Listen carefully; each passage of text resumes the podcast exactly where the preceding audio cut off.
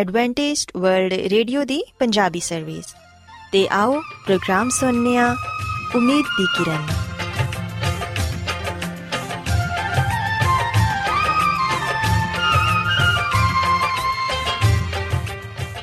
ਸਾਥਿਓ, ਮੈਂ ਤੁਹਾਡੀ ਮੇਜ਼ਬਾਨ ਫਰਾਸਲੀਮ ਪ੍ਰੋਗਰਾਮ ਉਮੀਦ ਦੀ ਕਿਰਨ ਦੇ ਨਾਲ ਤੁਹਾਡੀ ਖidmat 'ਚ ਹਾਜ਼ਰ ਹਾਂ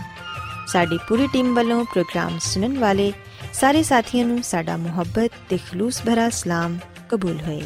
ਸਾਥਿਓ ਉਮੀਦ ਕਰਨੀਆ ਕਿ ਤੁਸੀਂ ਸਾਰੇ ਖੁਦਾ ਤਾਲਾ ਦੇ ਫਜ਼ਲੋ ਕਰਮ ਨਾਲ ਖੈਰੀਅਤ ਨਾਲ ਹੋ ਤੇ ਅੱਜ ਦੇ ਪ੍ਰੋਗਰਾਮ ਦੀ ਤਫਸੀਲ ਕੁਝ ਇਸ ਤਰ੍ਹਾਂ ਹੈ ਕਿ ਪ੍ਰੋਗਰਾਮ ਦਾ ਆਗਾਜ਼ ਇੱਕ ਖੂਬਸੂਰਤ ਗੀਤ ਨਾਲ ਕੀਤਾ ਜਾਏਗਾ ਤੇ ਗੀਤ ਦੇ ਬਾਅਦ ਖੁਦਾ ਦੇ ਖਾਦਮ ਅਜ਼ਮਤ ਇਮਨੁਅਲ ਖੁਦਾਵੰਦ ਦੇ ਇਲਾਹੀ ਪਾਕਲਾਮ ਚੋਂ ਪੈਗਾਮ ਪੇਸ਼ ਕਰਨਗੇ ਇਸ ਤੋਂ ਇਲਾਵਾ ਸਾਥਿਓ ਪ੍ਰੋਗਰਾਮ ਦੇ ਆਖਿਰ 'ਚ ਇੱਕ ਹੋਰ ਖੂਬਸੂਰਤ ਗੀਤ ਤੁਹਾਡੀ ਖidmat 'ਚ ਪੇਸ਼ ਕੀਤਾ ਜਾਏਗਾ ਸੋ ਆਓ ਅੱਜ ਦੇ ਪ੍ਰੋਗਰਾਮ ਦਾ ਆਗਾਜ਼ ਇਸ ਰੂਹਾਨੀ ਗੀਤ ਨਾਲ ਕਰਨੇ ਆ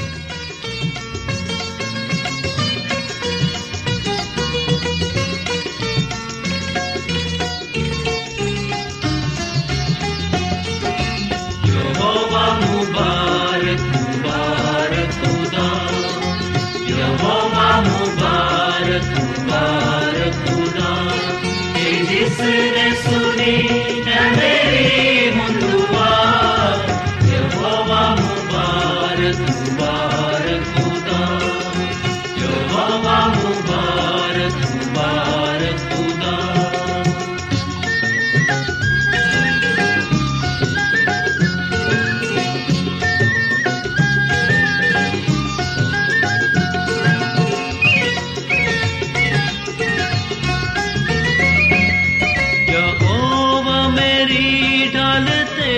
ஒரு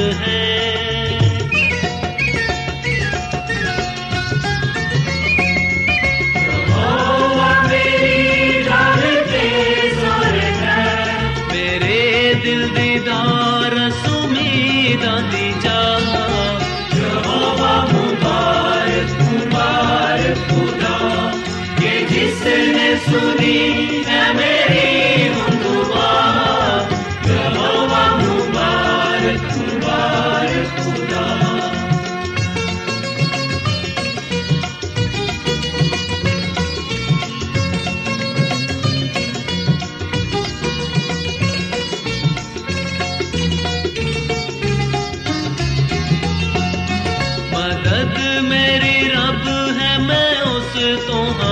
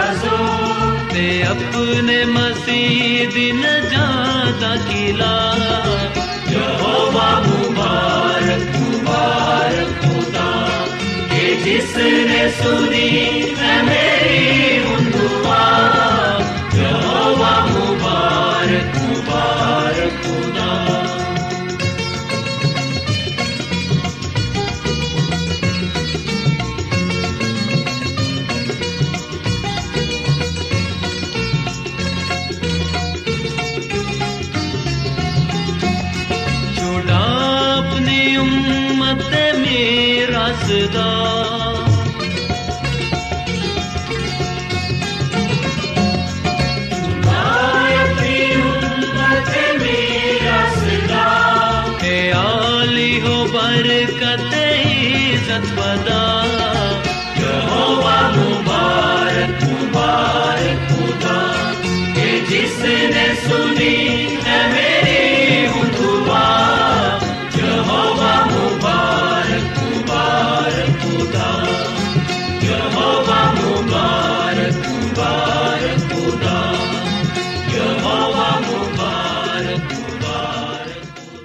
ਰੋਜ਼ਾਨਾ ਐਡਵੈਂਟਿਸਟ ਵਰਲਡ ਰੇਡੀਓ 24 ਘੰਟੇ ਦਾ ਪ੍ਰੋਗਰਾਮ ਜਨੂਬੀ ਏਸ਼ੀਆ ਦੇ ਲਈ ਪੰਜਾਬੀ ਉਰਦੂ ਅੰਗਰੇਜ਼ੀ ਸਿੰਧੀ ਤੇ ਦੂਜੀਆਂ ਬਹੁਤ ਸਾਰੀਆਂ ਜ਼ੁਬਾਨਾਂ ਵਿੱਚ ਨਸ਼ਰ ਕਰਦਾ ਹੈ ਸਿਹਤ ਮਤਵਾਜ਼ਨ ਖੁਰਾਕ تعلیم ਖਾਨਦਾਨੀ ਜ਼ਿੰਦਗੀ ਤੇ ਬਾਈਬਲ ਮੁਕੱਦਸ ਨੂੰ ਸਮਝਣ ਦੇ ਲਈ ਐਡਵੈਂਟਿਸਟ ਵਰਲਡ ਰੇਡੀਓ ਜ਼ਰੂਰ ਸੁਨੋ ਸਾਡੀ ਪੰਜਾਬੀ ਸਰਵਿਸ ਦਾ ਪਤਾ ਲਿਖ ਲਵੋ ਇੰਚਾਰਜ ਪ੍ਰੋਗਰਾਮ ਉਮੀਦ ਦੀ ਕਿਰਨ post box number 32 Lahore Pakistan Adventist World Radio ਵੱਲੋਂ ਪ੍ਰੋਗਰਾਮ ਉਮੀਦ ਦੀ ਕਿਰਨ ਨਿਸ਼ਰ ਕੀਤਾ ਜਾ ਰਿਹਾ ਹੈ ਹੁਣ ਵੇਲਾ ਹੈ ਕਿ ਅਸੀਂ ਖੁਦਾ ਦੇ ਪਾਕ ਕਲਾਮ ਚੋਂ ਪੈਗਾਮ ਸੁਣੀਏ ਤੇ ਅੱਜ ਤੁਹਾਡੇ ਲਈ ਪੈਗਾਮ ਖੁਦਾ ਦੇ ਖਾਦਮ ਅਜ਼ਮਤ ਇਮਨੁਅਲ ਪੇਸ਼ ਕਰਨਗੇ ਤੇ ਆਓ ਆਪਣੇ ਦਿਲਾਂ ਨੂੰ ਤਿਆਰ ਕਰੀਏ ਤੇ ਖੁਦਾ ਦੇ ਕਲਾਮ ਨੂੰ ਸੁਣੀਏ ਯਿਸੂ ਮਸੀਹ ਦੇ ਬਬਰਕਤ ਨਾਮ ਵਿੱਚ ਸਾਰੇ ਸਾਥੀਆਂ ਨੂੰ ਸਲਾਮ। ਸਾਥੀਓ, ਹੁਣ ਵੇਲੇ ਕਿ ਅਸੀਂ ਖੁਦਾਮ ਦੇ ਕਲਾਮ ਨੂੰ ਸੁਣੀਏ, ਆਓ ਆਪਣੇ ਈਮਾਨ ਦੀ ਮਜ਼ਬੂਤੀ ਤੇ ਈਮਾਨ ਦੀ ਤਰੱਕੀ ਦੇ ਲਈ ਖੁਦਾਮ ਦੇ ਕਲਾਮ ਨੂੰ ਸੁਣਨੇ ਆ। ਸਾਥੀਓ, ਅੱਜ ਅਸੀਂ ਜਿਹੜੀ ਗੱਲ ਨੂੰ ਬਾਈਬਲ ਮੁਕੱਦਸ ਚੋਂ ਸਿੱਖਾਂਗੇ, ਉਹ ਆਏ ਕਿ ਕੀ ਬਪਤਿਸਮਾ ਲੈਣਾ ਜ਼ਰੂਰੀ ਹੈ ਸਾਥੀਓ, ਯਕੀਨਨ ਇਸ ਗੱਲ ਨੂੰ ਜਾਣਨਾ ਸਾਡੇ ਲਈ ਬੇहद ਜ਼ਰੂਰੀ ਹੈ ਕਿ ਸਾਨੂੰ ਕਿਉਂ ਬਪਤਿਸਮਾ ਲੈਣਾ ਚਾਹੀਦਾ ਹੈ ਤੇ ਬਾਈਬਲ ਮੁਕੱਦਸ ਦੇ ਬਾਰੇ ਸਾਨੂੰ ਕੀ تعلیم ਦਿੰਦੀ ਹੈ ਸੋ ਆਓ ਸਾਥੀਓ ਅਸੀਂ ਬਾਈਬਲ ਮੁਕੱਦਸ ਦੇ ਨਵੇਂ ਏਧਨਾਮੇ ਵਿੱਚ ਅਮਾਲ ਦੀ ਕਿਤਾਬ ਦੇ 22 ਬਾਬ ਦੀ 16ਵੀਂ ਅਧ ਪੜ੍ਹੀਏ ਸੋ ਇਥੇ ਅਸੀਂ ਖੁਦਾਵੰਦ ਦੇ ਕਲਾਮ ਵਿੱਚ ਆ ਗੱਲ ਪੜ੍ਹਨੇ ਆ ਕਿ ਉਠ ਤੇ ਬਪਤਿਸਮਾ ਲੈ ਤੇ ਉਹਦਾ ਨਾਮ ਲੈ ਕੇ ਆਪਣੇ ਗੁਨਾਹਾਂ ਨੂੰ ਧੋ ਲੈ ਸਾਥੀਓ ਬਾਈਬਲ ਮੁਕੱਦਸ ਦੇ ਇਸ ਹਵਾਲੇ ਵਿੱਚ ਅਗਲ ਬਿਆਨ ਕੀਤੀ ਗਈ ਹੈ ਕਿ ਉਠ ਤੇ ਬਪਤਿਸਮਾ ਲੈ ਤੇ ਉਹਦਾ ਨਾਮ ਲੈ ਕੇ, ਯਾਨੀ ਕਿ ਯਿਸੂ ਮਸੀਹ ਦਾ ਨਾਮ ਲੈ ਕੇ, ਆਪਣੇ ਗੁਨਾਹਾਂ ਨੂੰ ਧੋ ਲੈ। ਸੋ ਇਸ ਹਵਾਲੇ ਨੂੰ ਜਦੋਂ ਅਸੀਂ ਪੜ੍ਹਨੇ ਆ, ਉਸ ਵੇਲੇ ਯਕੀਨਨ ਅਸੀਂ ਇਸ ਗੱਲ ਨੂੰ ਜਾਣਨ ਵਾਲੇ ਬਣਨੇ ਆ ਕਿ ਬਪਤਿਸਮਾ ਲੈਣਾ ਕਿਉਂ ਜ਼ਰੂਰੀ ਹੈ ਸਾਥੀਓ, ਤੁਹਾਨੂੰ ਯਾਦ ਹੋਏਗਾ ਕਿ ਜਦੋਂ ਯਿਸੂ ਮਸੀਹ ਸਲੀਬ ਤੇ ਸਨ, ਉਸ ਵੇਲੇ ਯਿਸੂ ਮਸੀਹ ਦੇ ਨਾਲ ਦੋ ਬਦਕਾਰ ਵੀ ਸਲੀਬ ਤੇ ਲਟਕਾਏ ਗਏ ਸਨ। ਉਹਨਾਂ ਚੋਂ ਇੱਕ ਨੇ ਯਿਸੂ ਮਸੀਹ ਨੂੰ ਕਿਹਾ ਕਿ ਐ ਯਿਸੂ, ਜਦੋਂ ਤੂੰ ਆਪਣੀ ਬਾਦਸ਼ਾਹੀ ਵਿੱਚ ਆਏ ਤੇ ਮੈਨੂੰ ਯਾਦ ਰੱਖੀ। ਯਿਸੂ ਮਸੀਹ ਨੇ ਉਹਨੂੰ ਆਖਿਆ ਕਿ ਮੈਂ ਤੈਨੂੰ ਸੱਚ ਕਹਿਣਾ ਵਾਂ ਕਿ ਅੱਜ ਹੀ ਤੂੰ ਮੇਰੇ ਨਾਲ ਫਿਰਦੌਸ ਵਿੱਚ ਹੋਏਗਾ। ਤੇ ਇਸ ਗੱਲ ਦਾ ਜ਼ਿਕਰ ਅਸੀਂ ਲੂਕਾ ਦੀ ਅੰਜੀਲ ਦੇ 23 ਬਾਬ ਦੀ 42ਵੀਂ ਤੇ 43ਵੀਂ ਆਇਤ ਵਿੱਚ ਪੜ੍ਹਨੇ ਆ। ਸਾਥੀਓ, ਉਹ ਡਾਕੂ ਤੇ ਬਗੈਰ ਬਪਤਿਸਮੇ ਦੇ ਖੁਦਾ ਦੀ ਬਾਦਸ਼ਾਹੀ ਵਿੱਚ ਪਹੁੰਚ ਗਿਆ ਤੇ ਇਹ ਗੱਲ ਸੱਚ ਹੈ ਕਿ ਉਹਨੇ ਆਪਣੀ ਜ਼ਿੰਦਗੀ ਵਿੱਚ ਨਾ ਯਿਸੂ ਮਸੀਹ ਦੀ تعلیم ਸੁਣੀ ਸੀ ਤੇ ਨਾ ਉਹਨੇ ਯਿਸੂ ਮਸੀਹ ਦੀ ਕੁਰਬਤ ਹਾਸਲ ਕੀਤੀ ਸੀ ਪਰ ਸਲੀਬ ਤੇ ਉਹਨੂੰ ਆ ਮੁਕਾਸ਼ਵਾ ਹਾਸਲ ਹੋਇਆ ਕਿ ਆਹੀ ਦੁਨੀਆ ਦਾ ਨਜਾਤ ਦੇਹਿੰਦਾ ਹੈ ਆਹੀ ਅਬਦੀ ਜ਼ਿੰਦਗੀ ਦੇਣ ਵਾਲਾ ਹੈ ਜਿਹੜਾ ਕੋਈ ਵੀ ਯਿਸੂ ਮਸੀਹ ਤੇ ਇਮਾਨ ਲਿਆਏਗਾ ਉਹ ਹਲਾਕ ਨਹੀਂ ਹੋਏਗਾ ਬਲਕਿ ਉਹ ਹਮੇਸ਼ਾ ਦੀ ਜ਼ਿੰਦਗੀ ਪਾਏਗਾ ਸੋ ਉਸ ਡਾਕੂ ਨੇ ਆਪਣੀ ਮੌਤ ਦੇ ਵੇਲੇ, ਯਾਨੀ ਕਿ ਸਲੀਬ ਤੇ ਯਿਸੂ ਮਸੀਹ ਨੂੰ ਆਪਣਾ ਨਜਾਤ ਦੇਹਿੰਦਾ ਮੰਨ ਲਿਆ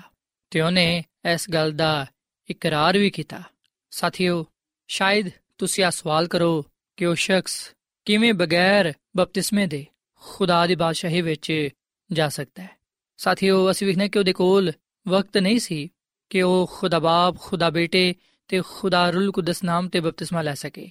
ਔਰ ਫਿਰ ਸਾਥੀਓ, ਇਸ ਤੋਂ ਇਲਾਵਾ ਅਸੀਂ ਇਹ ਵੀ ਗੱਲ ਵੇਖਨੇ ਆ ਕਿ ਬਹੁਤ ਸਾਰੇ ਗੈਰ ਕੌਮਾਂ ਚੋਂ ਬਗੈਰ ਬਪਤਿਸਮੇ ਦੇ ਬਚਾਏ ਗਏ ਨੇ, ਜਿਨ੍ਹਾਂ ਦੇ ਬਾਰੇ ਖੁਦ ਖੁਦਾਵੰਦੀ ਯਿਸੂ ਮਸੀਹ ਨੇ ਫਰਮਾਇਆ ਕਿ ਇੰਜ ਦਾ ਈਮਾਨ ਮੈਂ ਬਨੀ ਇਸਰਾਇਲ ਵਿੱਚ ਵੀ ਨਹੀਂ ਵੇਖਿਆ। ਸੋ ਸਾਥੀਓ, ਗੈਰ ਕੌਮਾਂ ਚੋਂ ਵੀ ਲੋਕ ਬਚਾਏ ਗਏ, ਜਿਨ੍ਹਾਂ ਦੇ ਬਾਰੇ ਯਿਸੂ ਮਸੀਹ ਨੇ ਫਰਮਾਇਆ ਕਿ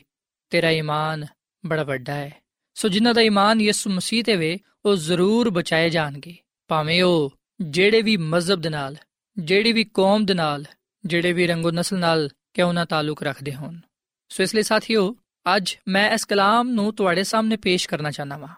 ਮੇਰਾ ਈਮਾਨ ਹੈ ਕਿ ਤੁਸੀਂ ਵੀ ਯਕੀਨਨ ਆਪਣੇ ਗੁਨਾਹਾਂ ਤੋਂ ਮਾਫੀ ਪਾਣਾ ਚਾਹੁੰਦੇ ਹੋ।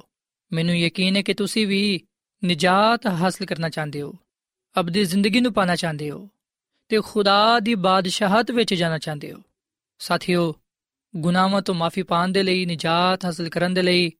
ਹਮੇਸ਼ਾ ਦੀ ਜ਼ਿੰਦਗੀ ਨੂੰ ਪਾਉਣ ਦੇ ਲਈ, ਖੁਦਾ ਦੀ ਬਾਦਸ਼ਾਹਤ ਵਿੱਚ ਜਾਣ ਦੇ ਲਈ ਸਾਨੂੰ ਯਿਸੂ ਮਸੀਹ ਨੂੰ ਕਬੂਲ ਕਰਨਾ ਹੋਵੇਗਾ ਕਿਉਂਕਿ ਜਿਨ੍ਹਾਂ ਦਾ ਈਮਾਨ ਯਿਸੂ ਮਸੀਹ ਤੇ ਵੇ, ਉਹ ਜ਼ਰੂਰ ਬਚਾਏ ਜਾਣਗੇ। ਯਿਸੂ ਮਸੀਹ ਹੀ ਬਚਾਏ ਜਾਣ ਦੀ ਜ਼ਮਾਨਤ ਨੇ। ਯਿਸੂ ਮਸੀਹ ਹੀ ਨਜਾਤ ਦੀ ਜ਼ਮਾਨਤ ਹੈ ਯਿਸੂ ਮਸੀਹ ਹੀ ਹਮੇਸ਼ਾ ਦੀ ਜ਼ਿੰਦਗੀ ਨੂੰ ਪਾਣ ਦੀ ਜ਼ਮਾਨਤ ਹੈ ਤੇ ਯਿਸੂ ਮਸੀਹ ਨੂੰ ਹੀ ਕਬੂਲ ਕਰਨ ਨਾਲ ਆਸਮਾਨ ਦੀ ਬਾਦਸ਼ਾਹਤ ਦੇ ਵਾਰਿਸ ਅਸੀਂ ਠਹਿਰ ਸਕਨੇ ਆ ਸੋ ਸਿਵਨੇ ਕਿ ਬਾਈਬਲ ਮੁਕੱਦਸ ਦੀ تعلیم ਦਾ ਮਰਕਜ਼ ਯਿਸੂ ਮਸੀਹ ਹੈ ਸਾਡੀ ਨਜਾਤ ਅਬਦੀ ਜ਼ਿੰਦਗੀ ਅਬਦੀ ਕਾਰ ਦਾ ਦਾਰੋਮਦਾਰ ਯਿਸੂ ਮਸੀਹ ਤੇ ਵੇ ਸੋ ਯਿਸੂ ਮਸੀਹ ਹੀ ਸਭ ਕੁਝ ਹੈ ਸੋ ਇਸ ਲਈ ਜਿਹੜਾ ਵੀ ਉਹਨੂੰ ਕਬੂਲ ਕਰੇਗਾ ਉਹ ਨਜਾਤ ਪਾਏਗਾ ਸਾਥੀਓ ਜਦੋਂ ਅਸੀਂ ਬਾਈਬਲ ਮੁਕੱਦਸ ਦੇ ਪੁਰਾਣੇ ਅਹਿਦਨਾਮੇ ਦਾ ਮੁਤਾਲਾ ਕਰਨੇ ਆ ਤੇ ਸਾਨੂੰ ਪਤਾ ਚੱਲਦਾ ਹੈ ਕਿ ਬਾਈਬਲ ਮੁਕੱਦਸ ਦੇ ਪੁਰਾਣੇ ਅਹਿਦਨਾਮੇ ਵਿੱਚ ਕਿਧਰੇ ਵੀ ਬਪਤਿਸਮੇ ਦਾ ਜ਼ਿਕਰ ਮੌਜੂਦ ਨਹੀਂ ਹੈ। ਖੁਦਾ ਦੀ ਉਮਤ ਤੇ ਉਹਦੀ ਬਾਦਸ਼ਾਹੀ ਵਿੱਚ ਦਾਖਲ ਹੋਣ ਦੇ ਲਈ ਖੁਦਾਮਦ ਖੁਦਾ ਨੇ ਆਪਣੇ ਬੰਦਾ ਇਬਰਾਹਿਮ ਨੂੰ ਫਰਮਾਇਆ ਕਿ ਮੇਰਾ ਅਹਿਦ ਜਿਹੜਾ ਮੇਰੇ ਤੇ ਤੇਰੇ ਦਰਮਿਆਨ ਤੇ ਤੇਰੇ ਬਾਅਦ ਤੇਰੀ ਨਸਲ ਦੇ ਦਰਮਿਆਨ ਹੈ, ਜਿੰਨੂੰ ਤੁਸੀਂ ਮੰਨੋਗੇ, ਉਹ ਆਏ ਕਿ ਤੁਹਾਡੇ ਚੋਂ ਹਰ ਇੱਕ ਫਰਜ਼ੰਦ ਯਾਨੀ ਕਿ ਬੇਟੇ ਦਾ ਖਤਨਾ ਕੀਤਾ ਜਾਏ ਤੇ ਆ ਉਸ ਅਹਿਦ ਦਾ ਨਿਸ਼ਾਨ ਹੋਏਗਾ ਜਿਹੜਾ ਮੇਰੇ ਤੇ ਤੁਹਾਡੇ ਦਰਮਿਆਨ ਹੈ ਬੇਟੇ ਦਾ ਖਤਨਾ ਜਦੋਂ ਉਹ 8 ਰੋਜ਼ ਦਾ ਹੋਏ ਕੀਤਾ ਜਾਏ ਮੇਰਾ ਅਹਿਦ ਤੁਹਾਡੇ ਜਿਸਮ ਵਿੱਚ ਅਬਦੀ ਅਹਿਦ ਹੋਏਗਾ ਤੇ ਉਹ ਬੇਟਾ ਜਿਹਦਾ ਖਤਨਾ ਨਾ ਹੋਏ ਉਹ ਆਪਣੇ ਲੋਕਾਂ ਚੋਂ ਕੱਢਿਆ ਜਾਏਗਾ ਕਿਉਂਕਿ ਉਹਨੇ ਮੇਰਾ ਅਹਿਦ ਤੋੜਿਆ ਹੈ ਸੋ ਇਸ ਗੱਲ ਦਾ ਜ਼ਿਕਰ ਅਸੀਂ ਪਦਾਇਸ਼ ਦੀ ਕਿਤਾਬ ਦੇ 17ਵੇਂ ਬਾਬ ਦੀ 10 ਐਤ ਤੋਂ ਲੈ ਕੇ 14ਵੀਂ ਤੱਕ ਪਾਣੇ ਆ ਸੋ ਸਾਥੀਓ ਅਸੀਂ ਵਿਖਨੇ ਕਿ ਬਾਈਬਲ ਮੁਕੱਦਸ ਦੇ ਪੁਰਾਣੇ ਅਹਿਦਨਾਮੇ ਵਿੱਚ ਜਿਹੜਾ ਅਹਿਦ ਦਾ ਨਿਸ਼ਾਨ ਸੀ, ਖੁਦਾ ਤੇ ਉਹਦੇ ਲੋਕਾਂ ਦੇ ਦਰਮਿਆਨ ਉਹ ਬੱਚਿਆਂ ਦਾ ਖਤਨਾ ਸੀ। ਪਰ ਸਾਥੀਓ, ਜਦੋਂ ਅਸੀਂ ਬਾਈਬਲ ਮੁਕੱਦਸ ਦੇ ਨਵੇਂ ਅਹਿਦਨਾਮੇ ਦਾ ਮਤਾਲਾ ਕਰਨੇ ਆ ਤੇ ਸਾਨੂੰ ਪਤਾ ਚੱਲਦਾ ਹੈ ਕਿ ਖੁਦਾਵੰਦ ਨੇ ਆਪਣੇ ਲੋਕਾਂ ਦੇ ਨਾਲ ਇੱਕ ਨਵਾਂ ਅਹਿਦ ਬਣਿਆ ਤੇ ਉਹ ਅਹਿਦ, ਉਹ ਨਿਸ਼ਾਨ ਅਸੀਂ ਯਿਸੂ ਮਸੀਹ ਦੀ ਮੌਤ ਵਿੱਚ ਪਾਣੇ ਆ ਤੇ ਯਿਸੂ ਮਸੀਹ ਦੀ ਮੌਤ ਤੇ ਉਹਦਾ ਦਫਨ ਹੋਣਾ ਤੇ ਉਹਦਾ ਜੀ ਉਠਣਾ ਸਾਡੇ ਸਾਰਿਆਂ ਦੇ ਲਈ ਨਜਾਤ ਦਾ ਬਾਇਸ ਬਣਿਆ। ਸੋ ਬਪਤਿਸਮਾ ਹੀ ਯਿਸੂ ਮਸੀਹ ਦੀ ਮੌਤ, ਉਹਦੇ ਦਫਨ ਹੋਣ ਤੇ ਉਹਦੇ ਜੀ ਉਠਣ ਦੀ ਅਲਾਮਤ ਹੈ ਸੋ ਸਾਥੀਓ, ਬਪਤਿਸਮਾ ਖਤਨੇ ਦਾ ਬਦਲ ਹੈ ਹੁਣ ਅਸੀਂ ਵਿਖਣਾ ਕਿ ਖਤਨੇ ਦੀ ਜਗ੍ਹਾ ਬਪਤਿਸਮਾ ਹੈ। ਅਸੀਂ ਵਿਖਣਾ ਕਿ ਇਬਤਦਾਈ ਕਲੀਸਿਆ ਵਿੱਚ ਇਸ ਗੱਲ ਤੇ ਬੜੀ ਬਹਿਸੋ ਤਕਰਾਰ ਹੋਈ। ਬਹੁਤ ਸਾਰੇ ਲੋਕਾਂ ਨੇ ਇਸ ਗੱਲ ਤੇ ਜ਼ੋਰ ਦਿੱਤਾ ਕਿ ਕਲੀਸਿਆ ਵਿੱਚ ਸ਼ਾਮਿਲ ਹੋਣ ਦੇ ਲਈ, ਖੁਦਾ ਦੇ ਫਰਜ਼ੰਦ ਬਣਨ ਦੇ ਲਈ ਖਤਨਾ ਕਰਵਾਉਣਾ ਜ਼ਿਆਦਾ ਜ਼ਰੂਰੀ ਹੈ ਇਹਦੇ ਬਗੈਰ ਖੁਦਾ ਦੇ ਖਾਨਦਾਨ ਵਿੱਚ ਸ਼ਾਮਿਲ ਹੋਣਾ ਜਾਂ ਨਜਾਤ ਪਾਣਾ ਮੁਸ਼ਕਲ ਹੈ ਪਰ ਸਾਥੀਓ ਖੁਦਾ ਦੇ ਲੋਕਾਂ ਨੇ ਇਸ ਗੱਲ ਦੀ ਸਖਤੀ ਦੇ ਨਾਲ ਮੁਖਾਲਫਤ ਕੀਤੀ ਪਾਲੂਸ ਰਸੂਲ ਨੇ ਤੇ ਔਰ ਦੂਜੇ ਖੁਦਾ ਦੇ ਬੰਦਿਆਂ ਨੇ ਲੋਕਾਂ ਨੂੰ ਇਸ ਗੱਲ ਦੀ تعلیم ਦਿੱਤੀ ਕਿ ਨਾ ਖਤਨਾ ਕੋਈ ਸ਼ੈ ਵੇ ਤੇ ਨਾ ਨਾ ਮਕਤੂਨੀ ਬਲਕਿ ਨਵੇਂ ਸਿਰੇ ਤੋਂ ਪੈਦਾ ਹੋਣਾ ਜ਼ਰੂਰੀ ਹੈ ਸੋ ਸਾਥੀਓ ਇਮਾਨਦਾਰ ਲੋਕਾਂ ਨੇ ਜਦੋਂ ਬਪਤਿਸਮਾ ਲਿਆ, ਉਸ ਵੇਲੇ ਉਹਨਾਂ ਨੇ ਇਸ ਗੱਲ ਨੂੰ ਜ਼ਾਹਿਰ ਕੀਤਾ ਕਿ ਯਿਸੂ ਮਸੀਹ ਤੇ ਈਮਾਨ ਲਿਆਣਾ ਜ਼ਿਆਦਾ ਜ਼ਰੂਰੀ ਹੈ ਕਿਉਂਕਿ ਯਿਸੂ ਮਸੀਹ ਨੂੰ ਕਬੂਲ ਕੀਤੇ ਬਗੈਰ ਅਸੀਂ ਨਹੀਂ ਬਚਾਏ ਜਾ ਸਕਦੇ। ਤੇ ਸਾਥੀਓ, ਖੁਦਾ ਦੀ ਖਾਦਮਾ ਮਿਸ ਜ਼ੈਲਨ ਜੀ ਵਾਈਟ ਆ ਫਰਮਾਂਦੀ ਹੈ ਕਿ ਸਭ ਤੋਂ ਵੱਡੀ ਗੱਲ ਹੈ ਕਿ ਉਹ ਗੁਨਾਹਾਂ ਦੀ ਗੁਲਾਮੀ ਤੋਂ ਬਚ ਗਏ। ਬਪਤਿਸਮਾ ਖੁਦ ਇਨਕਾਰੀ ਦੀ ਅਲਾਮਤ ਹੈ ਤੇ ਜਦੋਂ ਕੋਈ ਪਾਣੀ ਦੀ ਕਬਰ ਵਿੱਚ ਉਤਰਦਾ ਹੈ, ਤੇ ਆ ਉਹਦਾ ਮਸੀਹ ਦੇ ਨਾਲ ਦਫਨ ਹੋਣਾ ਹੈ। ਅਸੀਂ ਮਸੀਹ ਵਿੱਚ ਨਵੀਂ ਮਖਲੂਕ ਹੋਣ ਦੀ ਵੀ ਅਲਾਮਤ ਆ। ਤੇ ਸਾਥੀਓ, ਅਸੀਂ ਬਾਈਬਲ ਮੁਕੱਦਸ ਦੇ ਨਵੇਂ ਅਧਨਾਮੇ ਵਿੱਚ ਪਾਲੂਸ ਰਸੂਲ ਦਾ ਖਤ, ਰੋਮੀਓ ਦੇ ਨਾਮ ਦੇ 6 ਬਾਬ ਦੀ 4 ਆਇਤ ਵਿੱਚ ਵੀ ਇਹ ਗੱਲ ਪੜ੍ਹਨੇ ਆ ਕਿ ਮੌਤ ਵਿੱਚ ਸ਼ਾਮਿਲ ਹੋਣ ਦੇ ਬਪਤਿਸਮੇ ਦੇ ਵਸੀਲੇ ਤੋਂ ਅਸੀਂ ਉਹਦੇ ਨਾਲ ਦਫਨ ਹੋਏ ਤਾਂ ਕਿ ਜਿਸ ਤਰ੍ਹਾਂ ਮਸੀਹ ਬਾਪ ਦੇ ਜਲਾਲ ਦੇ ਵਸੀਲੇ ਨਾਲ ਮੁਰਦਿਆਂ ਚੋਂ ਜ਼ਿੰਦਾ ਹੋਇਆ, ਉਸ ਤਰ੍ਹਾਂ ਅਸੀਂ ਵੀ ਨਵੀਂ ਜ਼ਿੰਦਗੀ ਵਿੱਚ ਚਲੀਏ। ਸੋ ਸਾਥੀਓ, ਇਹ ਗੱਲ ਯਾਦ ਰੱਖੋ ਕਿ ਬਪਤਿਸਮਾ ਗੁਨਾਹਾਂ ਤੋਂ ਪਾਕ ਹੋਣ ਦੀ ਅਲਾਮਤ ਹੈ ਅਸੀਂ ਵਿਖਨੇ ਕਿ ਹਰ ਮਜ਼ਹਬ ਵਿੱਚ ਕੋਈ ਨਾ ਕੋਈ ਇੰਜ ਦੀ ਰਸਮ ਹੁੰਦੀ ਏ, ਜਿਹਦੇ ਜ਼ਰੀਏ ਉਹ ਆਪਣੇ ਗੁਨਾਹਾਂ ਤੋਂ ਪਾਕ ਸਾਫ਼ ਹੋਣ ਦੇ ਲਈ ਮੁxtਲਿਫ ਰਸਮਾਂ ਨੂੰ ਪੂਰਾ ਕਰਦੇ ਨੇ। ਬਹੁਤ ਸਾਰੇ ਲੋਕ ਬੜਾ ਲੰਬਾ ਸਫ਼ਰ ਕਰਦੇ ਨੇ ਜਾਂ ਫਿਰ ਬਹੁਤ ਸਾਰੇ ਲੋਕ ਸਮੁੰਦਰ ਤੇ ਜਾਂ ਔਰ ਦੂਜੀ ਪਾਣੀ ਵਾਲੀ ਜਗ੍ਹਾ ਤੇ ਜਾਂਦੇ ਨੇ, ਉੱਥੇ ਉਹ ਗੁਸਲ ਕਰਦੇ ਨੇ। ਯਾਨੀ ਕਿ ਇਸ ਤਰ੍ਹਾਂ ਉਹ ਆਪਣੇ ਗੁਨਾਹਾਂ ਤੋਂ ਮਾਫੀ ਪਾਉਣ ਦੇ ਲਈ, ਗੁਨਾਹਾਂ ਤੋਂ ਪਾਕ ਸਾਫ਼ ਹੋਣ ਦੇ ਲਈ ਇਸ ਤਰ੍ਹਾਂ ਦੇ ਤਰੀਕੇਕਾਰ ਨੂੰ ਅਪਣਾਉਂਦੇ ਨੇ ਜਦਕਿ ਸਾਥੀਓ ਬਾਈਬਲ ਮੁਕੱਦਸ ਸਾਨੂੰ ਇਸ ਗੱਲ ਦੀ تعلیم ਦਿੰਦੀ ਏ ਕਿ ਅਗਰ ਤੁਸੀਂ ਆਪਣੇ ਗੁਨਾਹਾਂ ਤੋਂ ਮਾਫੀ ਪਾਣਾ ਚਾਹੁੰਦੇ ਹੋ ਆਪਣੇ ਗੁਨਾਹਾਂ ਤੋਂ ਪਾਕ ਸਾਫ਼ ਹੋਣਾ ਚਾਹੁੰਦੇ ਹੋ ਤੇ ਫਿਰ ਤੁਸੀਂ ਯਿਸੂ ਮਸੀਹ ਤੇ ਇਮਾਨ ਲਿਆਓ ਤੇ ਬਪਤਿਸਮਾ ਲਵੋ ਰੋਮੀਓ ਦੇ ਖਤ ਦੇ 6 ਬਾਬ ਦੀ 3 ਤੋਂ ਲੈ ਕੇ 6 ਤੱਕ ਅਸੀਂ ਗੱਲ ਪੜ੍ਹਨੇ ਆ ਕਿ ਕੀ ਤੁਸੀਂ ਨਹੀਂ ਜਾਣਦੇ ਕਿ ਅਸਾਂ ਜਿਨ੍ਹਾਂ ਨੇ ਯਿਸੂ ਮਸੀਹ ਵਿੱਚ ਸ਼ਾਮਿਲ ਹੋਣ ਦਾ ਬਪਤਿਸਮਾ ਲਿਆ ਹੈ ਉਹਦੀ ਮੌਤ ਵਿੱਚ ਸ਼ਾਮਿਲ ਹੋਣ ਦਾ ਬਪਤਿਸਮਾ ਲਿਆ ਹੈ ਤੇ ਬਪਤਿਸਮੇ ਦੇ ਵਸੀਲੇ ਤੋਂ ਅਸੀਂ ਉਹਦੇ ਨਾਲ ਦਫਨ ਹੋਏ ਆ, ਤਾਂ ਕਿ ਜਿਸ ਤਰ੍ਹਾਂ ਮਸੀਹ ਬਾਪ ਦੇ ਜਲਾਲ ਦੇ ਵਸੀਲੇ ਤੋਂ ਮੁਰਦਿਆਂ ਚੋਂ ਜ਼ਿੰਦਾ ਕੀਤਾ ਗਿਆ, ਉਸੇ ਤਰ੍ਹਾਂ ਅਸੀਂ ਵੀ ਨਵੀਂ ਜ਼ਿੰਦਗੀ ਵਿੱਚ ਚੱਲਾਂਗੇ। ਔਰ ਫਿਰ ਸਾਥੀਓ, ਅਸੀਂ ਅਮਾਲ ਦੀ ਕਿਤਾਬ ਦੇ 16ਵੇਂ ਬਾਬ ਦੀ 31ਵੀਂ ਤੇ 32ਵੀਂ ਆਇਤ ਵਿੱਚ ਅਗਲ ਪੜ੍ਹਨੇ ਆ ਕਿ ਤੋਬਾ ਕਰੋ ਤੇ ਤੁਹਾਡੇ ਚੋਂ ਹਰ ਇੱਕ ਆਪਣੇ ਗੁਨਾਹਾਂ ਦੀ ਮਾਫੀ ਦੇ ਲਈ ਯਿਸੂ ਮਸੀਹ ਦੇ ਨਾਮ ਤੇ ਬਪਤਿਸਮਾ ਲਵੇ ਤੇ ਤੁਸੀਂ ਰੂਲ ਕੁਦਸ ਇਨਾਮ ਵਿੱਚ ਪਾਵੋਗੇ। ਸੋ ਇਹਨਾਂ ਹਵਾਲਿਆਂ ਵਿੱਚ ਇਸ ਗੱਲ ਤੇ ਜ਼ੋਰ ਦਿੱਤਾ ਗਿਆ ਹੈ ਕਿ ਗੁਨਾਹਾਂ ਤੋਂ ਮਾਫੀ ਪਾਣ ਦੇ ਲਈ ਯਿਸੂ ਮਸੀਹ ਦੇ ਨਾਮ ਤੇ ਬਪਤਿਸਮਾ ਲੈਣਾ ਜ਼ਰੂਰੀ ਹੈ ਕਿਉਂਕਿ ਜਦੋਂ ਅਸੀਂ ਯਿਸੂ ਮਸੀਹ ਤੇ ਈਮਾਨ ਰੱਖਨੇ ਆ ਬਪਤਿਸਮਾ ਲੈਨੇ ਆ ਉਸ ਵੇਲੇ ਅਸੀਂ ਯਿਸੂ ਮਸੀਹ ਨੂੰ ਕਬੂਲ ਕਰਨ ਨਾਲ ਗੁਨਾਹਾਂ ਤੋਂ ਮਾਫੀ ਪਾਣੇ ਆ ਨਿਜਾਤ ਹਾਸਲ ਕਰਨੇ ਆ ਸਾਥੀਓ, ਬਪਤਿਸਮਾ ਕਿਸੇ ਨੂੰ ਵੀ ਨਿਜਾਤ ਨਹੀਂ ਦੇ ਸਕਦਾ। ਬਪਤਿਸਮਾ ਕਿਸੇ ਦੇ ਵੀ ਗੁਨਾਹਾਂ ਨੂੰ ਮਾਫ ਨਹੀਂ ਕਰ ਸਕਦਾ। ਬਲਕਿ ਬਪਤਿਸਮਾ ਤੇ ਸਾਡੇ ਈਮਾਨ ਦਾ ਇਕਰਾਰ ਹੈ ਕਿ ਅਸੀਂ ਯਿਸੂ ਮਸੀਹ ਤੇ ਈਮਾਨ ਲਿਆਏ ਆ ਸਾਥੀਓ, ਜਦੋਂ ਅਸੀਂ ਯਿਸੂ ਮਸੀਹ ਵਿੱਚ ਸ਼ਾਮਿਲ ਹੋਣ ਦੇ ਲਈ ਬਪਤਿਸਮਾ ਲੈਨੇ ਆ ਉਸ ਵੇਲੇ ਅਸੀਂ ਯਿਸੂ ਮਸੀਹ ਦੀ ਬਦੌਲਤ ਗੁਨਾਹਾਂ ਤੋਂ ਮਾਫੀ ਪਾਣੇ ਆ ਨਿਜਾਤ ਹਾਸਲ ਕਰਨੇ ਆ ਬਪਤਿਸਮਾ ਤੇ ਇੱਕ ਅਲਾਮਤ ਹੈ ਜ਼ਹਿਰਾ ਨਿਸ਼ਾਨ ਹੈ ਕਿ ਅਸੀਂ ਯਿਸੂ ਮਸੀਹ ਦੇ ਹੋ ਗਏ ਆ ਅਸੀਂ ਯਿਸੂ ਮਸੀਹ ਨੂੰ ਕਬੂਲ ਕਰ ਲਿਆ ਹੈ। ਅਸੀਂ ਉਹਦੀ ਮੌਤ ਨੂੰ, ਉਹਦੇ ਦਫਨ ਹੋਣ ਨੂੰ ਤੇ ਜੀ ਉਠਣ ਨੂੰ ਕਬੂਲ ਕਰਨੇ ਆ ਸੋ ਸਾਥੀਓ ਆ ਗੱਲ ਯਾਦ ਰੱਖੋ ਕਿ ਬਪਤਿਸਮਾ ਤੇ ਯਿਸੂ ਮਸੀਹ ਵਿੱਚ ਸ਼ਾਮਿਲ ਹੋਣ ਦਾ ਨਾਂ ਹੈ। ਸੋ ਸਾਥੀਓ, ਜਿਵੇਂ ਕਿ ਮੈਂ ਤੁਹਾਨੂੰ ਆ ਪਹਿਲਾਂ ਹੀ ਦੱਸ ਚੁੱਕਿਆ ਹਾਂ ਕਿ ਬਾਈਬਲ ਮੁਕੱਦਸ ਦੇ ਪੁਰਾਣੇ ਅਹਿਦਨਾਮੇ ਵਿੱਚ ਲਫ਼ਜ਼ ਬਪਤਿਸਮਾ ਮੌਜੂਦ ਨਹੀਂ ਹੈ। ਲਫ਼ਜ਼ ਬਪਤਿਸਮਾ ਜਾਂ ਬਪਤਿਸਮੇ ਦਾ ਆਗਾਜ਼ ਯਹੋਨਾ ਬਪਤਿਸਮਾ ਦੇਣ ਵਾਲੇ ਤੋਂ ਹੋਇਆ। ਉਸ ਤੋਂ ਪਹਿਲਾਂ ਕਿਸੇ ਵੀ ਨਬੀ ਨੇ ਪਾਣੀ ਦੇ ਬਪਤਿਸਮੇ ਦਾ ਜ਼ਿਕਰ ਨਹੀਂ ਕੀਤਾ। ਬੇਸ਼ੱਕ ਅਸੀਂ ਬਾਈਬਲ ਮੁਕੱਦਸ ਦੇ ਪੁਰਾਣੇ ਅਹਿਦਨਾਮੇ ਵਿੱਚ ਇਸ ਗੱਲ ਦਾ ਜ਼ਿਕਰ ਜ਼ਰੂਰ ਪੜ੍ਹਨੇ ਆ ਕਿ ਲੋਕਾਂ ਨੂੰ ਇਸ ਗੱਲ ਦੀ ਦਾਵਤ ਦਿੱਤੀ ਗਈ, ਲੋਕਾਂ ਵਿੱਚ ਇਸ ਗੱਲ ਦੀ ਮੁਨਾਦੀ ਕੀਤੀ ਗਈ ਕਿ ਉਹ ਆਪਣੇ ਗੁਨਾਹਾਂ ਤੋਂ ਤੋਬਾ ਕਰਨ, ਖੁਦਾ ਤੇ ਈਮਾਨ ਲਿਆਣ ਪਰ ਅਸੀਂ ਵਿਖਨੇ ਕਿ ਕਿਸੇ ਵੀ ਨਬੀ ਨੇ ਕਿਸੇ ਵੀ ਜਗ੍ਹਾ ਤੇ ਪਾਣੀ ਦੇ ਬਪਤਿਸਮੇ ਦਾ ਜ਼ਿਕਰ ਨਹੀਂ ਕੀਤਾ, ਬਲਕਿ ਅਸੀਂ ਵਿਖਨੇ ਕਿ ਇਹਦਾ ਆਗਾਜ਼, ਇਹਦਾ ਜ਼ਿਕਰ ਸਾਨੂੰ ਯਹੋਨਾ ਬਪਤਿਸਮਾ ਦੇਣ ਵਾਲੇ ਤੋਂ ਮਿਲਦਾ ਹੈ। ਮੱਤੀ ਦੀ ਅੰਜੀਲ ਦੇ 3 ਬਾਬ ਦੀ 11ਵੀਂ ਆਇਤ ਵਿੱਚ ਅਸੀਂ ਇਹ ਗੱਲ ਪੜ੍ਹਨੇ ਆ ਕਿ ਯਹੋਨਾ ਬਪਤਿਸਮਾ ਦੇਣ ਵਾਲੇ ਨੇ ਇਹ ਗੱਲ ਕਹੀ ਕਿ ਮੈਂ ਤੁਹਾਨੂੰ ਤੋਬਾ ਦੇ ਲਈ ਪਾਣੀ ਤੋਂ ਬਪਤਿਸਮਾ ਦੇਣਾ ਵਾ ਪਰ ਜਿਹੜਾ ਮੇਰੇ ਬਾਅਦ ਆਂਦਾ ਹੈ ਉਹ ਮੇਰੇ ਨਾਲੋਂ ਜ਼ਿਆਦਾ ਜ਼ੋਰਾਵਰ ਹੈ ਮੈਂ ਉਹਦੀ ਜੁੱਤੀਆਂ ਚੁੱਕਣ ਦੇ ਵੀ ਲਾਇਕ ਨਹੀਂ ਆ। ਉਹ ਤੁਹਾਨੂੰ ਰੂਲ ਕੁਦਸ ਤਿਆਗ ਤੋਂ ਬਪਤਿਸਮਾ ਦੇਵੇਗਾ। ਸਾਥੀਓ, ਰੂਲ ਕੁਦਸ ਦੇ ਬਪਤਿਸਮੇ ਤੋਂ ਮੁਰਾਦ ਹੈ ਰੂਲ ਕੁਦਸ ਦਾ ਨਜ਼ੂਲ, ਜਿਹੜਾ ਕਿ ਇਹਦੇ ਪੈਂਤੀਕੋਸ ਦੇ ਦਿਨ ਵੀ ਹੋਇਆ। ਤੇ ਅੱਗ ਦੇ ਬਪਤਿਸਮੇ ਤੋਂ ਮੁਰਾਦ ਹੈ ਯਿਸੂ ਮਸੀਹ ਦੇ ਵਸੀਲੇ ਨਾਲ ਗੁਨਾਹਾਂ ਤੋਂ ਪਾਕ ਸਾਫ਼ ਕੀਤਾ ਜਾਣਾ। ਸਾਥੀਓ, ਬਪਤਿਸਮਾ ਲੈਣ ਦੇ ਲਈ ਆ ਜ਼ਰੂਰੀ ਹੈ ਕਿ ਅਸੀਂ ਸਭ ਤੋਂ ਪਹਿਲਾਂ ਆਪਣੇ ਗੁਨਾਹਾਂ ਦਾ ਇਕਰਾਰ ਕਰੀਏ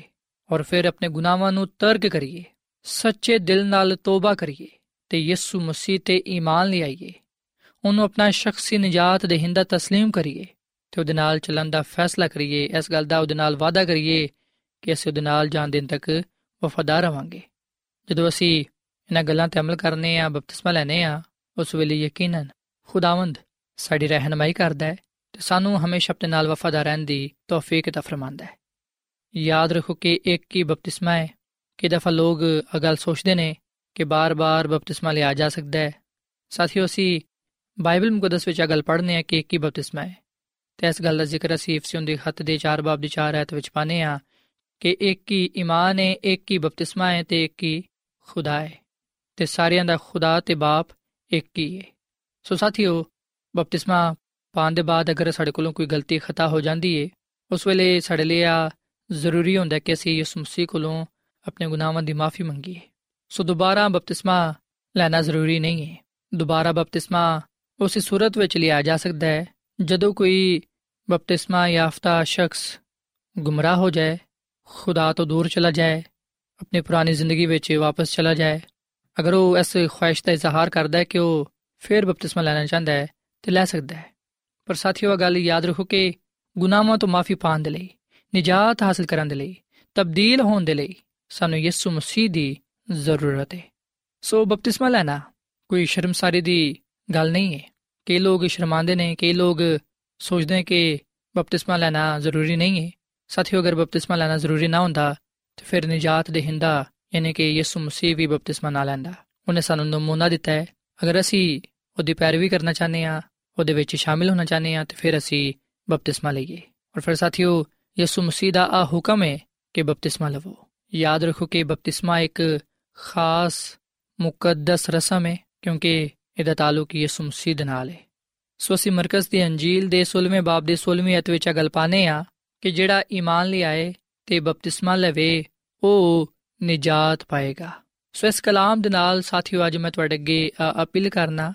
ਮੈਂ ਤੁਹਾਨੂੰ ਇਸ ਗੱਲ ਦੀ ਦਾਅਵਤ ਦੇਣਾ ਵਾਂ ਤੇ ਨਾਲੇ ਤੁਹਾਡੀ ਇਸ ਗੱਲ ਵਿੱਚ ਹੌਸਲਾ ਅਫਜ਼ਾਈ ਕਰਾਂਗਾ ਕਿ ਤੁਸੀਂ ਬਪਤਿਸਮਾ ਲਵੋ ਯਿਸੂ ਮਸੀਹ ਤੇ ਈਮਾਨ ਲਿਆਓ ਉਹਨੂੰ ਆਪਣਾ ਨਿਜਾਤ ਦੇਹਿੰਦਾ تسلیم ਕਰੋ ਸੋ ਦਿਲੋਂ ਜਾਨ ਨਾਲ ਯਿਸੂ ਮਸੀਹ ਤੇ ਈਮਾਨ ਲਿਆ ਕੇ ਬਪਤਿਸਮਾ ਲਵੋ ਤਾਂ ਕਿ ਨਿਜਾਤ ਹਾਸਲ ਕਰੋ ਤੇ ਉਸ ਬਾਦਸ਼ਾਹਤ ਦੇ ਵਾਰਿਸ ਠਹਿਰੋ ਜਿਹੜੇ ਕਿ ਖੁਦਾਵੰਦ ਨੇ ਆਪਣੇ ਲੋਕਾਂ ਦੇ ਲਈ ਤਿਆਰ ਕੀਤੀ ਹੈ ਸੋ ਸਾਥੀਓ ਇਸ ਵੇਲੇ ਮੈਂ ਤੁਹਾਡੇ ਨਾਲ ਮਿਲ ਕੇ ਦੁਆ ਕਰਨਾ ਚਾਹਨਾ ਆਓ ਅਸੀਂ ਆਪਣੇ ਆਪ ਨੂੰ ਖੁਦਾ ਦੇ ਸਾਹਮਣੇ ਪੇਸ਼ ਕਰੀਏ ਤਾਂ ਕਿ ਖੁਦਾਵੰਦ ਸਾਨੂੰ ਕਬੂਲ ਫਰਮਾਏ, ਸਾਡੇ ਗੁਨਾਹਾਂ ਨੂੰ ਮਾਫ ਫਰਮਾਏ ਤੇ ਸਾਨੂੰ ਪਾਕ ਸਾਫ਼ ਕਰੇ। ਸੋ ਆਓ ਸਾਥੀਓ, ਅਸੀਂ ਦੁਆ ਕਰੀਏ। ਐ ਜ਼ਮੀਨ ਤੇ ਆਸਮਾਨ ਦੇ ਖਾਲਕ ਤੇ ਮਾਲਿਕ ਜ਼ਿੰਦਾ ਖੁਦਾਵੰਦ, ਅਸੀਂ ਤੇਰੇ ਹਜ਼ੂਰਾਨੇ ਆ, ਤੇਰੇ ਨਾਮ ਨੂੰ ਇੱਜ਼ਤ ਤੇ ਜਲਾਲ ਦੇਨੇ ਆ, ਕਿਉਂਕਿ ਤੂੰ ਹੀ ਤਾਰੀਫ ਤੇ ਤਮਜੀਦ ਦੇ ਲਾਇਕ ਹੈ ਐ ਖੁਦਾਵੰਦ, ਅਸਾਂ ਅੱਜ ਇਸ ਗੱਲ ਨੂੰ ਜਾਣੀਏ ਕਿ ਬਪਤਿਸਮਾ ਯਿਸੂ ਮਸੀਹ ਵਿੱਚ ਸ਼ਾਮਿਲ ਹੁੰਦਾ ਨਾ ਹੈ ਜਿਹੜੇ ਬਪਤਿਸਮਾ ਲੈਂਦੇ ਨੇ, ਉਹ ਲੋਕ ਯਿਸੂ ਮਸੀਹ ਵਿੱਚ ਖੁਦਾ ਦੇ ਬੇਟੇ ਤੇ ਬੇਟੀਆਂ ਠਹਿਰਦੇ ਨੇ, ਖੁਦਾ ਦੇ ਖਾਨਦਾਨ ਵਿੱਚ ਸ਼ਾਮਿਲ ਹੋ ਜਾਂਦੇ ਨੇ ਤੇ ਖੁਦਾਵੰਦ ਤੂੰ ਖੁਦ ਉਹਨਾਂ ਨੂੰ ਜੀ ਆਇਆਂ ਨੂੰ ਕਹਿਣਾ ਹੈ। ਬਪਤਿਸਮਾ ਲੈਣ ਨਾਲ ਅਸੀਂ ਤੈਨੂੰ ਆਪਣੇ ਗਲੇ ਲਗਾ ਲੈਨੇ ਆ ਤੇ ਤੂੰ ਹੀ ਸਾਨੂੰ ਕਬੂਲ ਫਰਮਾਨਾ ਹੈ। ਐ ਖੁਦਾਵੰਦ ਅਸੀਂ ਯਿਸੂ ਮਸੀਹ ਤੇ ਇਮਾਨ ਲਿਆਨੇ ਆ ਤੇ ਇਸ ਗੱਲ ਨੂੰ ਕਬੂਲ ਕਰਨੇ ਆ ਕਿ ਉਹੀ ਸਾਡੇ ਨਿਜਾਤ ਦੇਹਿੰਦਾ ਹੈ। ਤੂੰ ਸਾਡੇ ਗੁਨਾਹਾਂ ਨੂੰ ਮਾਫ ਫਰਮਾ ਤੇ ਸਾਨੂੰ ਪਾਕ ਸਾਫ਼ ਕਰ ਤੇ ਸਾਨੂੰ ਆਪਣੇ ਜਲਾਲ ਦੇ ਲਈ ਇਸਤੇਮਾਲ ਕਰ। ਐ ਖੁਦਾਵੰਦ ਅੱਜ ਦੇ ਕਲਾਮ ਦੇ ਵਿਸਲੇ ਨਾਲ ਸਾਨੂੰ ਸਾਰਿਆਂ ਨੂੰ ਤੂੰ ਬੜੀ ਬਰਕਤ ਦੇ ਸਾਡੇ ਖਾਨਦਾਨਾਂ ਨੂੰ ਤੂੰ ਬੜੀ ਬਰਕਤ ਦੇ। ਇਸ ਘਰ ਵਿੱਚ ਤੇਰੇ ਹੀ ਨਾਮ ਨੂੰ ਇੱਜ਼ਤ ਜਲਾਲ ਮਿਲੇ, ਕਿਉਂਕਿ ਆ ਸਭ ਕੁਝ ਮੰਗ ਲੈਨੇ ਆ ਯਿਸੂ ਮਸੀਹ ਦੇ ਜਲਾਲੀ ਨਾਮ ਵਿੱਚ। ਆਮੀਨ। فارسلنا عليه رب فاشهد سبنا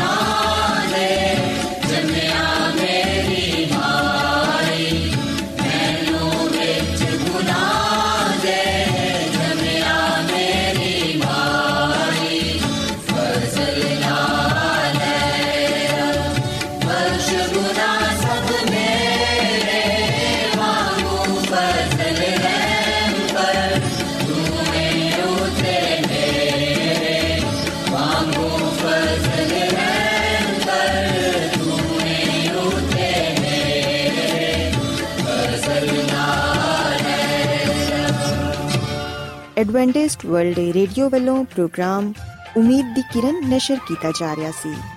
ਉਮੀਦ ਕਰਨੀਆ ਕਿ ਅੱਜ ਦਾ ਪ੍ਰੋਗਰਾਮ ਤੁਹਾਨੂੰ ਪਸੰਦ ਆਇਆ ਹੋਵੇਗਾ। ਆਪਣੀ ਦੁਆਇਆ ਦੁਰਖਾਸਤਾਂ ਦੇ ਲਈ ਤੇ ਬਾਈਬਲ ਮੁਕੱਦਸ ਨੂੰ ਜਾਣਨ ਦੇ ਲਈ ਤੁਸੀਂ ਸਾਨੂੰ ਇਸ ਨੰਬਰ ਤੇ WhatsApp ਕਰੋ। ਨੰਬਰ ਨੋਟ ਕਰ ਲਵੋ 001 747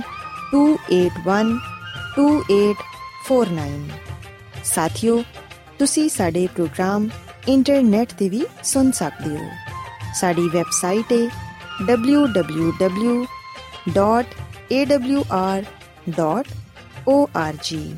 ਕੱਲ ਇਸੇ ਵੇਲੇ ਤੇ ਇਸੇ ਫ੍ਰੀਕਵੈਂਸੀ ਤੇ ਫਿਰ ਤੁਹਾਡੇ ਨਾਲ ਮੁਲਾਕਾਤ ਹੋਏਗੀ। ਹੁਣ ਆਪਣੀ ਮੇਜ਼ਬਾਨ ਫਰਾਜ਼ ਸਲੀਮ ਨੂੰ ਇਜਾਜ਼ਤ ਦਿਓ। ਖੁਦਾ ਹਾਫਿਜ਼।